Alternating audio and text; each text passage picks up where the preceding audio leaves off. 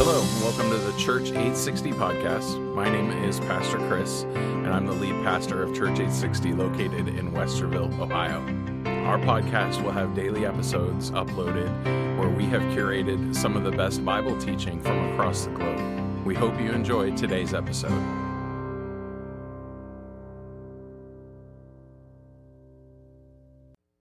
Lord, we need you. More and more, we need you, God. I'm grateful for your grace and your mercy. I ask God a blessing over this time. I ask God that our hearts would be drawn unto you and uh, that uh, we would, from your word, once again see your grace and your mercy. Once again, we would see, Jesus, just how much you love us, Lord. And I pray that through the study of your word, God, that we would come to love you more, that we would leave this place loving you more.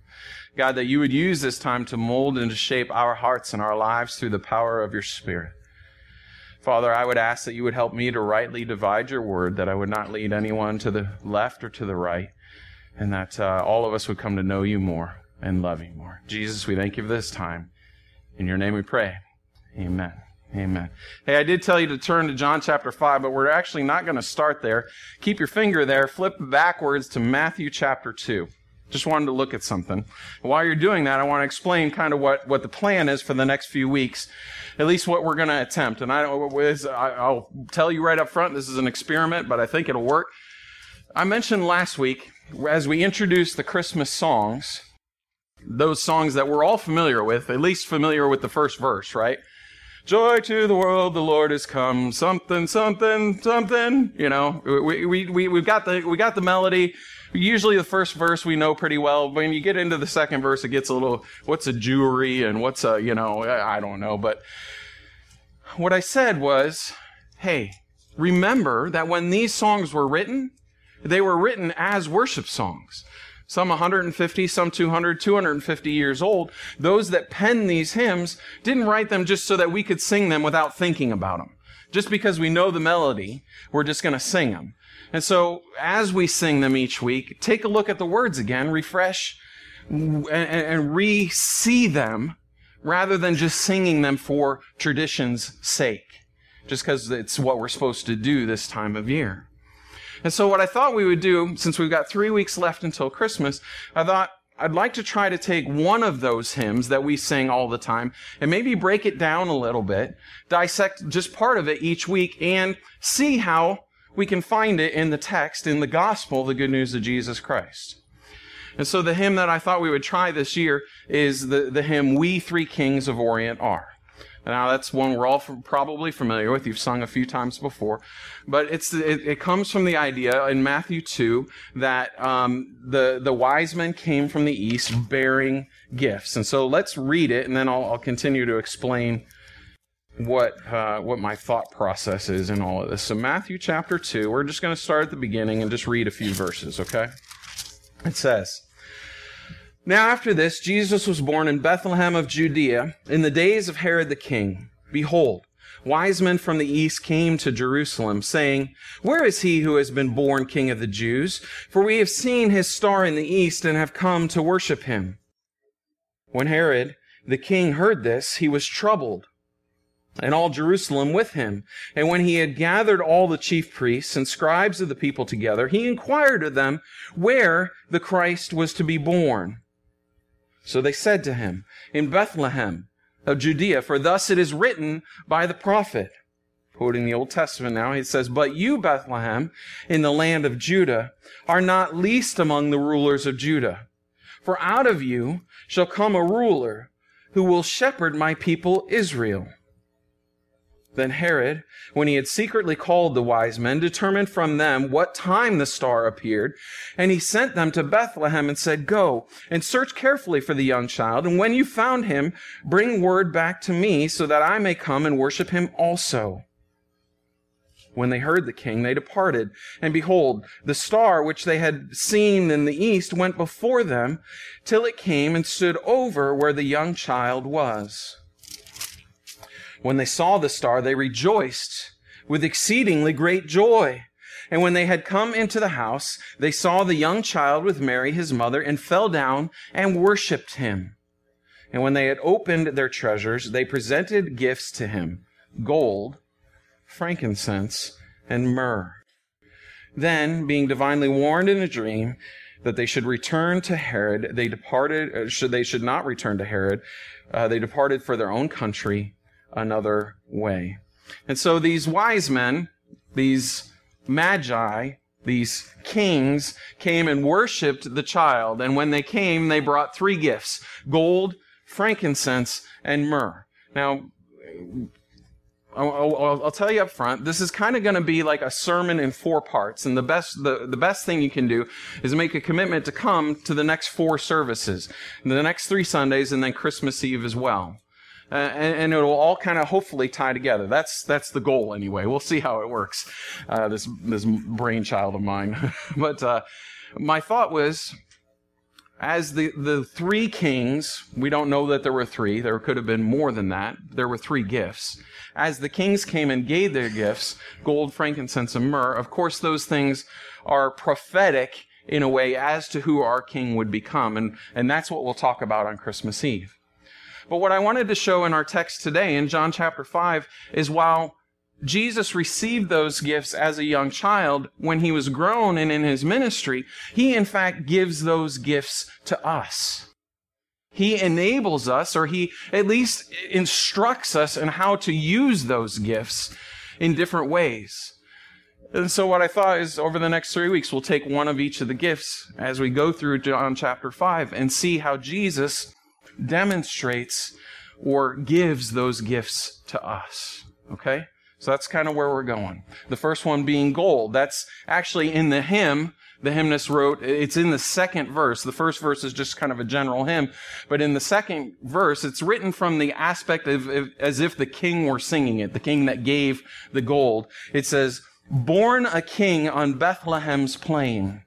Gold I bring to crown him again. King forever, ceasing never over us all to reign.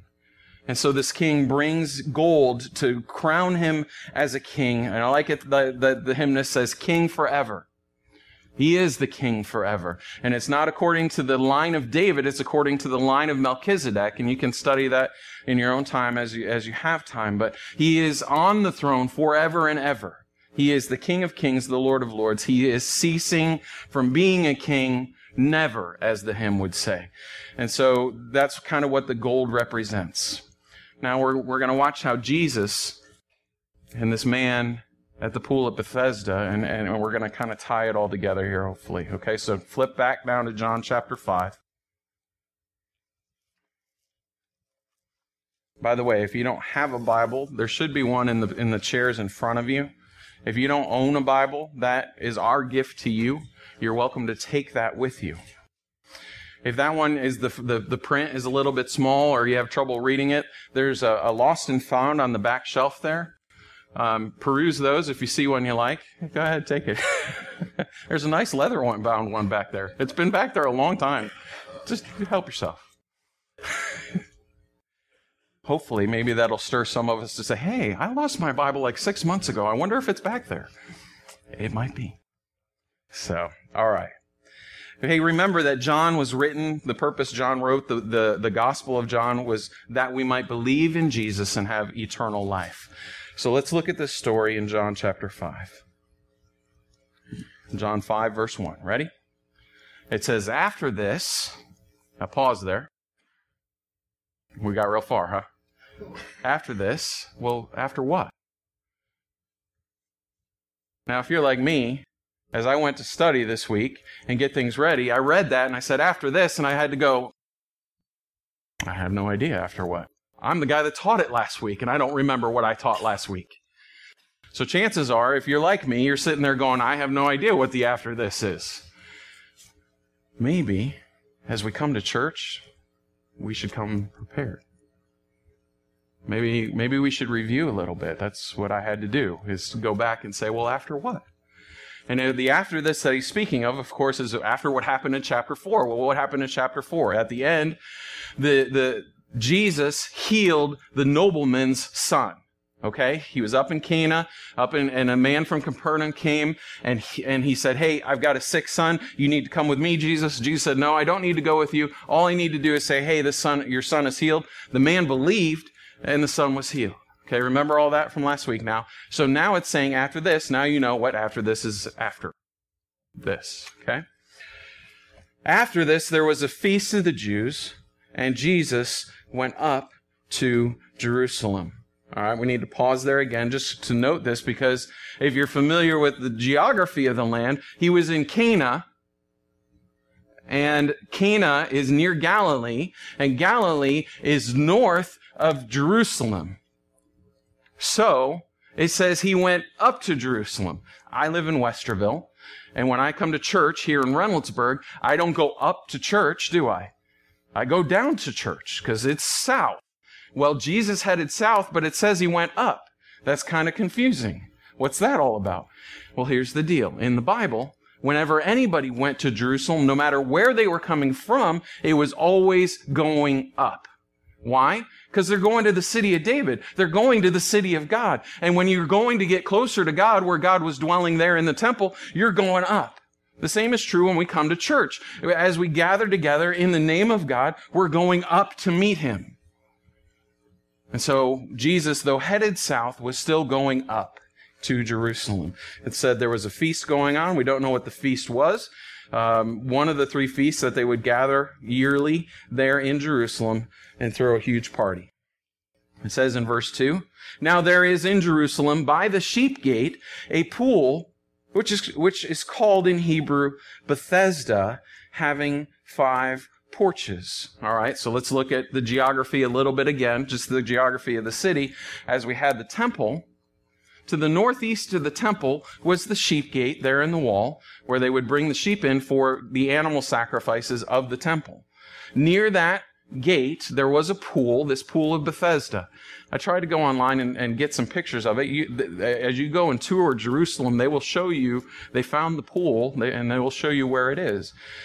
But I believe from what I got from Jon Courson at least, is that the pool is, is relatively square, which would leave four sides, but there were five porches. Well, how does that work? Well, the way John would say it was there was a porch on each side, this, this covered area that people would gather, and then there was actually a porch that, uh, like an arched bridge across the pool, and they would consider that the fifth porch. Right there near the temple, does that makes sense? And so, right there near the temple, all these people would come and gather. So you kind of kind of got the picture in your head. There near the temple on the northeast side of the temple, this pool named Bethesda. Now, it says in Hebrew that's what it was called. Generally, when a name is given like that, it has a meaning, and in this case it does as well. Beth, whenever you see the word Beth in Hebrew, that means house. And so it's a house of something. In this case, it's the house of mercy. Bethesda means house of mercy. And certainly with Jesus coming to this place in this day, it certainly was a house of mercy. It says in verse 3 In these, speaking of the, the porches, in these lay a great multitude of sick people, blind, lame, paralyzed, waiting for the moving of the water. For an angel went down at a certain time into the pool and stirred up the water. Then whoever stepped in first after the stirring of the water was made well of whatever disease he had. Okay. Kind of weird picture, right? I mean, yes, we're reading the Word of God. It is the Word of God. I believe it to be true, but sounds kind of like a, something you'd see by one of those weird preachers. Just step into the pool when the water bubbles and you'll be fine. But that's what was happening. An angel would come down and stir up the waters. Whoever got into the pool first was healed. Now, though I don't understand it, the one thing I don't want to do is limit God and say that can't be. Could God do this? Could God cause a stirring in the pool that when people stepped in that they got healed? The answer is yes. He certainly could. And it appears as though he did. And so I trust the word of God. Now, as they unearthed um, the, the remains of the pool of Bethesda, they did find that the pool was fed by a natural spring. And perhaps when that spring got air in it, that would cause the waters to bubble. And people with an active faith, they said, hey, it's bubbling. I, I don't know. Uh, uh people would try to explain the, away the miracles of God all the time. I'm just going to take this at face value to say, an angel came and would stir the waters, and whoever stepped in got healed. That's why the sick and the lame and the paralyzed and everybody were hanging around there. Okay? It says in verse 5 Now a certain man was there who had an infirmity 38 years. When I'm reading the Word of God, one of the things I like to do is try to, to paint the picture. That's why I like to find out about the pool and what it looked like. I, so I've got that picture in my head. I imagine the sick people laying around it. And then it, it kind of, if you were doing a film of it, it would zoom in on this guy who's laying there and has been sick for 38 years. And when I saw that, I, my question was, have I done anything for 38 years?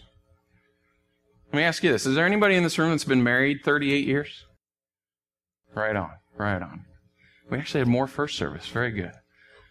Now, 38 years is a long time, yes? And Bob looks at his wife. Is that a long time? yes, yes. That's a long time. 38 years is a long time to be married. Uh, if it were easy, everybody'd be doing it, but not everybody's doing it. It's not the easiest thing in the world, but it's a good thing. They've been doing something good for 38 years. Imagine being sick for 38 years. Waking up every day, waiting for somebody to drag you next to the pool so that you can put your hand out as people were coming to the temple hoping that they were feeling religious today, and in their religiosity, they'd reach in and grab a coin and press it into your palm. That's all this man could do. He had no career. He had probably no family because he couldn't provide for a family. He woke up each day going, Is today the day I get better? Or is today the day I die? Miserable life. Is today the day that the waters stir? And maybe if I could just get in, all will be made well? Or am I going to miss it again like I have in the past? That's a hard way to live for that long. It's a hard way to live. We don't know what this infirmity was. It'll say in another translation that uh, he was an invalid. He wasn't able to move. It left him incapacitated. We're going to see that, that as he talks with Jesus, he says, I have nobody to put me into the pool. He couldn't do it in and of himself. When Michelle and I were in Ethiopia, I saw a woman who was paralyzed or must have been paralyzed, unable to walk, but with it being a third world country, she didn't have a wheelchair either. And she was on the ground. And to get from place to place, she would push herself up on her hands and move forward, dragging her legs behind her. Very, very slowly.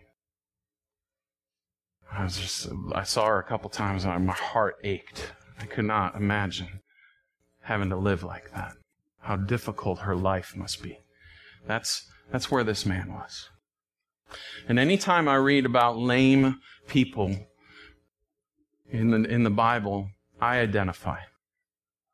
And I hope in one way or another you can as well.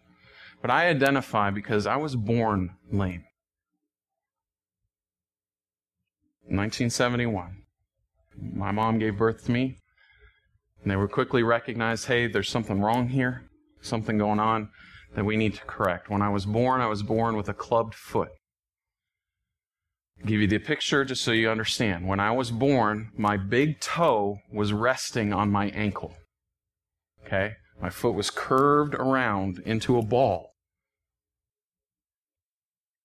And so they recognized, hey, we need to fix this. And so when I was two days old, they took my foot and they broke it. And they set it straight.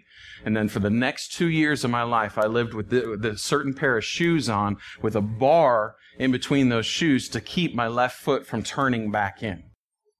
Two years. I was born with that, and then I was also born with what's called tibial torsion. That's your tibia bone is the bone right here, and that bone was shaped like a backward C. So when I was four years old, they corrected that. What they did is they drilled two holes in the bone. They shoved steel rods through those holes. Um, it was shaped this way. They drove the, the steel rods through it. They rotated it, so then it was mounded up like this. And then I wore a cast for six months from the hip to the foot in order to get that bone to sit down. And then I spent years and years and years in rehab after that. So when I read about a lame man, I know what that's like. Now, the beautiful thing is, God healed me. That I was born in 1971, in which the technology was that enough that I could have corrective surgery. And if I didn't tell anybody today that I was born with a club foot, nobody would know. You guys would have no idea. For years, I had a pastor that I grew up under, born in the 40s, with a club foot. And he lived a life as a lame man. He, he was not able to have his corrected. So I'm grateful that my God has healed me. That I was born in a day that, that the technology was available to do that, and I can have a, a thriving life and do the things that I do. I work a physical job. I fix garage doors. If I were lame, I wouldn't be able to do that. My God has healed me. So I identify with this guy. I, I get where he's coming from. That he wouldn't, all, all he could do was beg. That he wasn't even allowed into his temple. Because he was lame, because he was marked, because he was an invalid, he wasn't even allowed into the, the temple. He had never seen the inside where God dwelt. He, a misfit, a miserable horrible life. And that's the, the picture that we need to identify with. And Jesus steps in and changes everything. Okay? Verse 6. When Jesus saw him lying there and knew that he had already been in that condition a long time, he said to him, Do you want to be made well? And the sick man answered him, Sir, I have no man to put me into the pool where the water is stirred up. But while I am coming, another steps down before me. Jesus asks him, he sees them there, all these sick people. He hones in on this one guy, a guy that's been sick for 38 years. Do you want to be made well? And the guy's like, I'd love to. But every time I try to get into the pool, there's a blind guy that hears really well and he hears when the water's being stirred and he walks just fine. So he gets in the pool before me and he's healed. Or there's somebody that's not as sick as I am that, that's able to walk or to get there. I have nobody to help me put me in the pool when the water is stirred. I'd love to be made well, but it's just not working, Jesus. And what I want us to know in that is this man answers the wrong question. Jesus didn't ask him if he wanted to be put in the pool. Jesus asked him if he wanted to be made well. The guy answers, Yeah, I'd love to be put in the pool. And by that being made well. And what we need to learn from that is as Jesus asks us to do something or to, if we want something, don't limit him to our understanding or what we want to, to contain God in. That, that we're going to limit him to the way that we think, yeah, God, I'd love for you to do this as long as it's done by this day or as long as it's done in this way. We shouldn't limit God like that.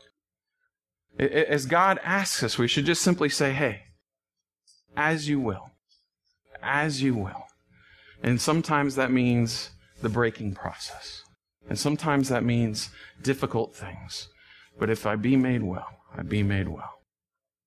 We need to be careful that we don't limit God by what we ask, but rather that we allow God to work His will in our lives. Okay? So Jesus asks him, Do you want to be made well. And the guy's like, Yeah. Look at verse 8. Jesus said to him, Rise, take up your bed, and walk. Can we just think about that for a second?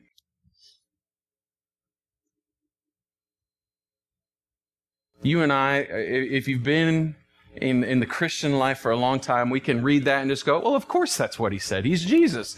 Rise. And the guy got up and walked. And that's what we're going to find out. That's exactly what happened. But can you just think about that for a second? That for 38 years, this man has done nothing like that. He doesn't know how to walk. He doesn't know, he doesn't have the knowledge on how to do it. And what I want us to see in that is when Jesus chooses to heal somebody, he doesn't just clear up the infirmity, he heals the man completely. Had he been laying down for 38 years, the muscles in his legs were completely atrophied. They had no mass whatsoever. They would have no use whatsoever. Jesus heals that as well. He gives him the strength in his legs to stand. He, hurt, he cures his infirmity, whatever that was that kept him from rising up and walking. He, he corrects that. He heals that. But he also gives him the muscle mass to be able to stand. On top of that, he gives him the knowledge on how to stand and how to walk. Did you ever think about that? When you walked for the first time, did you get it right? No. Just in case you don't remember? No, you didn't get it right. What happened was you stood up, you figured out, you kind of got your balance, and then as your head was heavier than the rest of your body because you had a big fat head and little short legs, what happened is your head started to fall forward, and as that did, you stuck a leg out. And then in order to keep some momentum, you, you stuck the other leg out. And what you were doing is trying not to fall. And we as parents said, Hey, good job. He's walking. No, he's not. He's just trying not to fall. It took practice. It took trying and trying and falling and trying and trying. And maybe over the course of a week or over the course of a few days, you kind of got it figured out. But even then you continue to stumble. This man does not have that issue. In the moment that he is cured by the miraculous or living, loving God, he's given the knowledge, he's given the balance, he's given the strength to do so. God heals completely. Entirely. And he's given his life. As he rises up, as he rolls up this mat and sticks it under his arm, I can only envision the things that he's thinking. Hey, I don't have to come here tomorrow. I can go to work. And I can get a job. And in that, I can provide for my family. I can make a family. I can have a life. Jesus cures the infirmity, but he also hands him his life. He, he, he puts some gold in his pocket. He gives him an opportunity to go and to live a life. And in that, we see Jesus giving us an opportunity for life as well. Truly, the house of mercy. Little catch, little, little issue, little note in that verse, verse 9. It says, and it was the Sabbath day. All right. Some people are going to have some trouble that this happened on a particular day. It says in verse 10, the Jews therefore said to him who was cured, it's the Sabbath. It's not lawful for you to carry your mat, carry your bed. Now, when it says the Jews, and it's going to repeat that term again three, a couple other times in the chapter, the Jews that it's speaking of, not the entirety, but the Jews that it is speaking of, is the religious leaders of the day, specifically the Pharisees. The Pharisees were the one that were in control at the, at the time, and though they desired control over the people, and so what they did was kept track of the law. They had their commentary on the law called the Mishnah. And so they took this tradition of man, the, Mishnah, and made it their law. And so when this man rose up and rolled up his mat and, and tuck it under him, they said, whoop, whoop, whoop. They're breaking the law, breaking the law. The police come down and, you know, they want to take care of this. And, hey, you can't do that here. That's not allowed. You can't roll up your mat. Where in the Word of God does it say that you can't do that? It doesn't. Now, it does say, honor the Sabbath. One of the Ten Commandments. One day in seven, you shall rest. Later on in the Levitical laws, there are some guidelines as to what that meant. You could only walk so far on the Sabbath day. There were certain issues. What they did in the Mishnah is they took that commandment, honor the Sabbath, and they wrote 23 chapters on exactly what that means. And by that, then in their tradition or their interpretation of the law, they could control exactly what the people did. And in that tradition, in the Mishnah, it said, you can't roll up your mat. Can't carry it. That's, that's work. Some of the, some of the laws they, they created in the Mishnah were just insane, crazy laws. So, to the point that at a certain point in time in the Jewish culture, they thought you couldn't go to the bathroom on the Sabbath. What? I'm sorry. I, I can't hold it that long. but they were that exacting. Jesus said, right, you know, roll up your bed. The dude that healed me said, roll up my bed. I'm doing it. Uh, I, have rested for 38 years. I'm good on rest right now. I think I'll roll up my bed and walk. It's, I, I think that's cool. But they wanted to bust him for this breaking of tradition. So, verse 11, he answered them and said, Hey, uh, uh, it's not me. He who made me well said to me, Take up your bed and walk. Since he made me well, I'm going to take up my bed. That's cool. I'm going to do it. I, I, like I said, I've been laying down 38 years. I think I'll walk here. And they asked him, Who is the man who said to you, Take up your bed and walk? Who would tell you this? Who would break our tradition? The religious police are out. And what's sad in that, what we see, is that they're more concerned about a broken law than a healed man. We should never be that way. We should be more excited when, when someone comes to Christ as to whether or not they're dropping the F bomb. You're a saved soul? Praise the Lord. Yeah, we don't say that here in church, okay? Maybe God will take that from you. I hope that He does. But if that's where you're at right now, cool, because you're a saved soul. We should never be more concerned with the rules that we have put in place than someone being cured.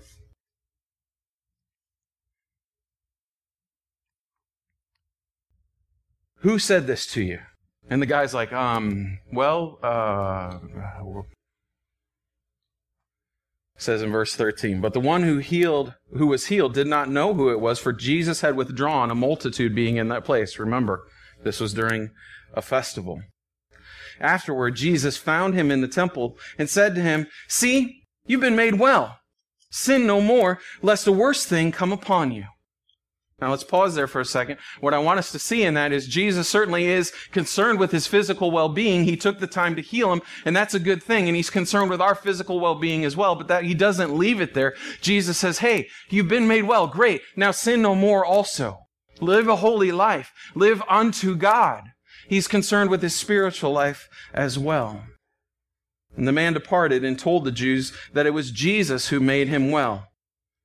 For this reason, the Jews persecuted Jesus and sought to kill him because he had done these things on the Sabbath.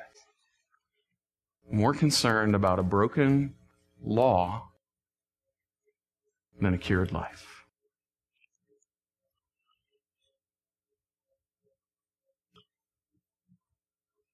So we see Jesus there in the house of mercy, offering abundant mercy, setting this man's life up again, giving him opportunity, not just for this life, but for the life eternal. Go and sin no more. He offers him the gift of a life given back. And we see that as Jesus gives this man that gift, he gives it freely. He doesn't ask for anything in return.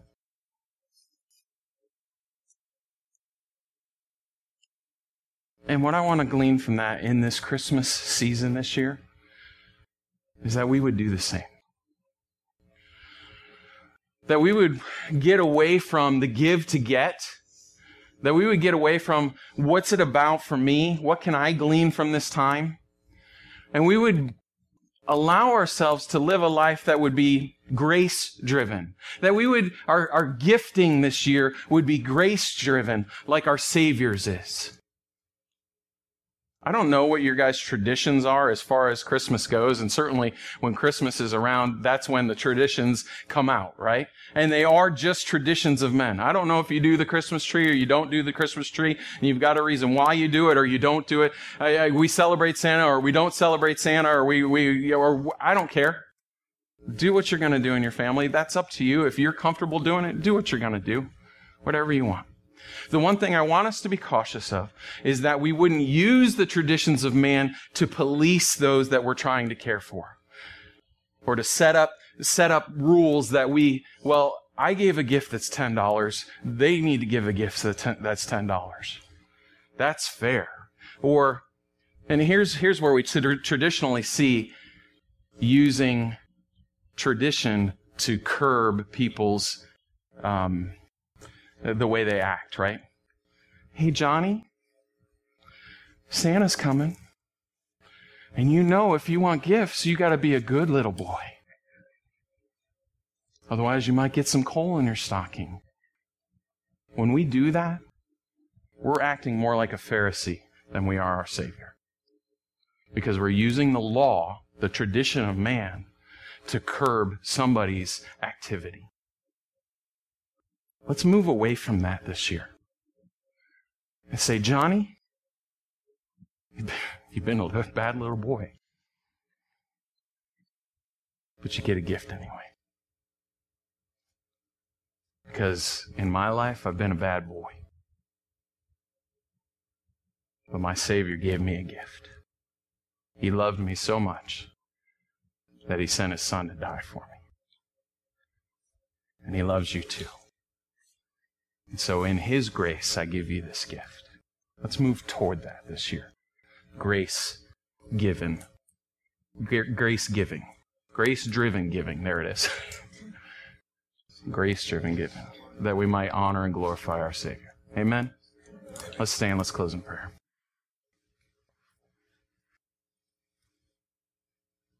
Jesus, we thank you. We praise you for your grace and your mercy poured out upon the cross. And Lord, we want to live in light of the gospel that you have given unto us freely. We want to give freely as well. May we not take advantage of the traditions of man to curb our children or to make rules for the people that we interact with, to set standards that will ultimately be broken, God, but that we would just simply, in the way that you have given to us, that we would give unto others joyfully. May we honor you in this season. And we recognize, Lord, that the gold that we have in our pockets, those, those, the monies that we have to buy those gifts have been given to us by you as well. That you have provided that opportunity for us. That you have raised up the lame man that we might have life. Life now and life eternal. And we thank you and we praise you. May we live for you in Jesus' name. Amen. Thank you for listening to today's episode of the Church 860 podcast. We hope that you've enjoyed it. If you have, we ask that you would like and subscribe to the podcast so that you can get daily updates. If you'd like to know more about Church 860, please visit church860.com. Thank you. God bless.